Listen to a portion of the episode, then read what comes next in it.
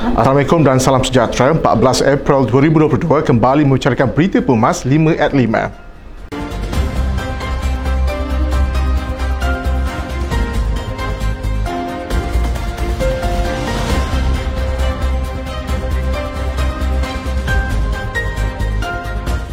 Kebersihan Tanggungjawab Bersama Presiden AMNO Datuk Seri Dr. Ahmad Zaid Hamidi mengajak rakyat Malaysia untuk bersama-sama lebih bertanggungjawab dengan keadaan sekitar terutama melibatkan kebersihan di tempat awam marilah bersama terus menjaga kebersihan alam sekitar negara kerana inilah rumah kita buktikan pada dunia bahawa rakyat Malaysia adalah masyarakat yang mengutamakan kebersihan. Beliau yang juga pengurusi Barisan Nasional menyatakan sedemikian berikutan gambar yang dimuat naik oleh Dewan Bandar Kuala Lumpur di BKL memaparkan sampah dibiarkan bertaburan meskipun perbuatan tersebut dilakukan oleh segerintir daripada rakyat namun ianya sedikit sebanyak menjejaskan orang lain tetapi dibimbangi akibat nilai setitik rosak susu sebelang. Eh. Keprihatinan UMNO terhadap isu kemanusiaan sentiasa dihargai malah turut menaikkan nama Malaysia di persada antarabangsa.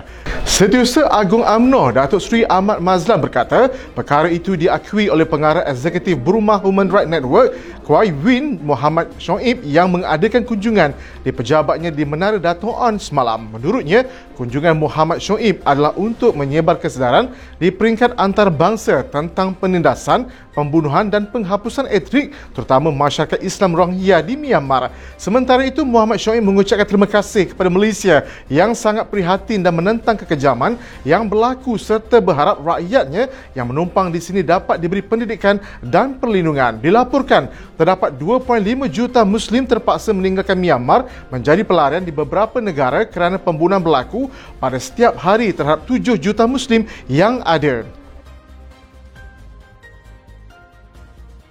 Keperluan pindaan perlembagaan atau apa sahaja remedi perundangan bersesuaian dalam menangani isu lompat parti wajar diperhalusi dalam masa terdekat.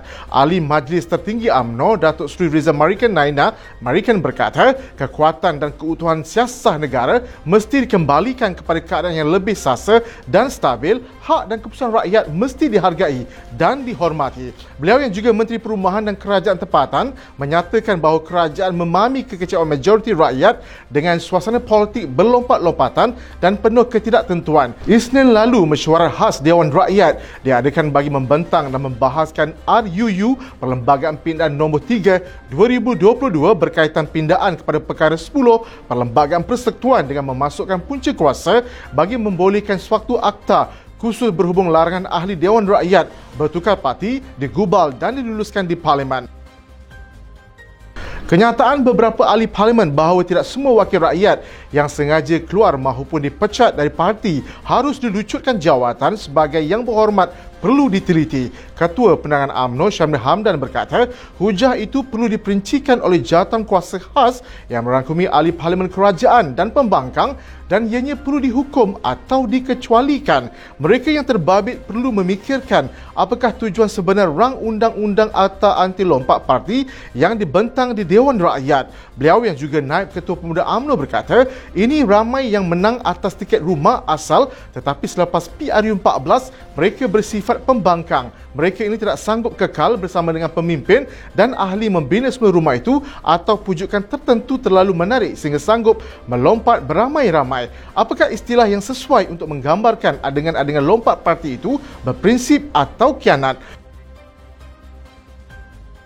Ben. Negara memerlukan kepimpinan baru yang lebih kompeten di Kementerian Luar Negeri apatah lagi prestasi semasa Menteri Luar tidak sesuai dengan pengalaman, kedudukan dan kepentingan global Malaysia. Naib Presiden AMNO Datuk Seri Muhammad Khalid Nordin menyatakan perkara itu susuran apa yang berlaku semasa lawatan Perdana Menteri Datuk Seri Ismail Sabri Yaakob ke Dubai, Emirat Arab Bersatu adalah sesuatu yang sangat dikesali. Menurut Perdana Menteri, dalam lawatan sulungnya ke negara Timur Tengah, tidak wajar melalui apa yang beliau lalui sebagai seorang pemimpin tertinggi sesebuah negara. Apa yang berlaku itu membuktikan Kementerian Luar dan Wisma Putra gagal memastikan Perdana Menteri diberikan penghormatan sesuai dengan kedudukan beliau sebagai pemimpin utama negara dan pemimpin penting sebuah negara Islam. Sekian daripada saya, Muhammad Saiful Muhammad Sahak. Jangan lupa temu janji kita Isnin hingga Jumaat jam 5 petang 5 berita pilihan hanya di 5 at 5. Assalamualaikum dan salam keluarga Malaysia.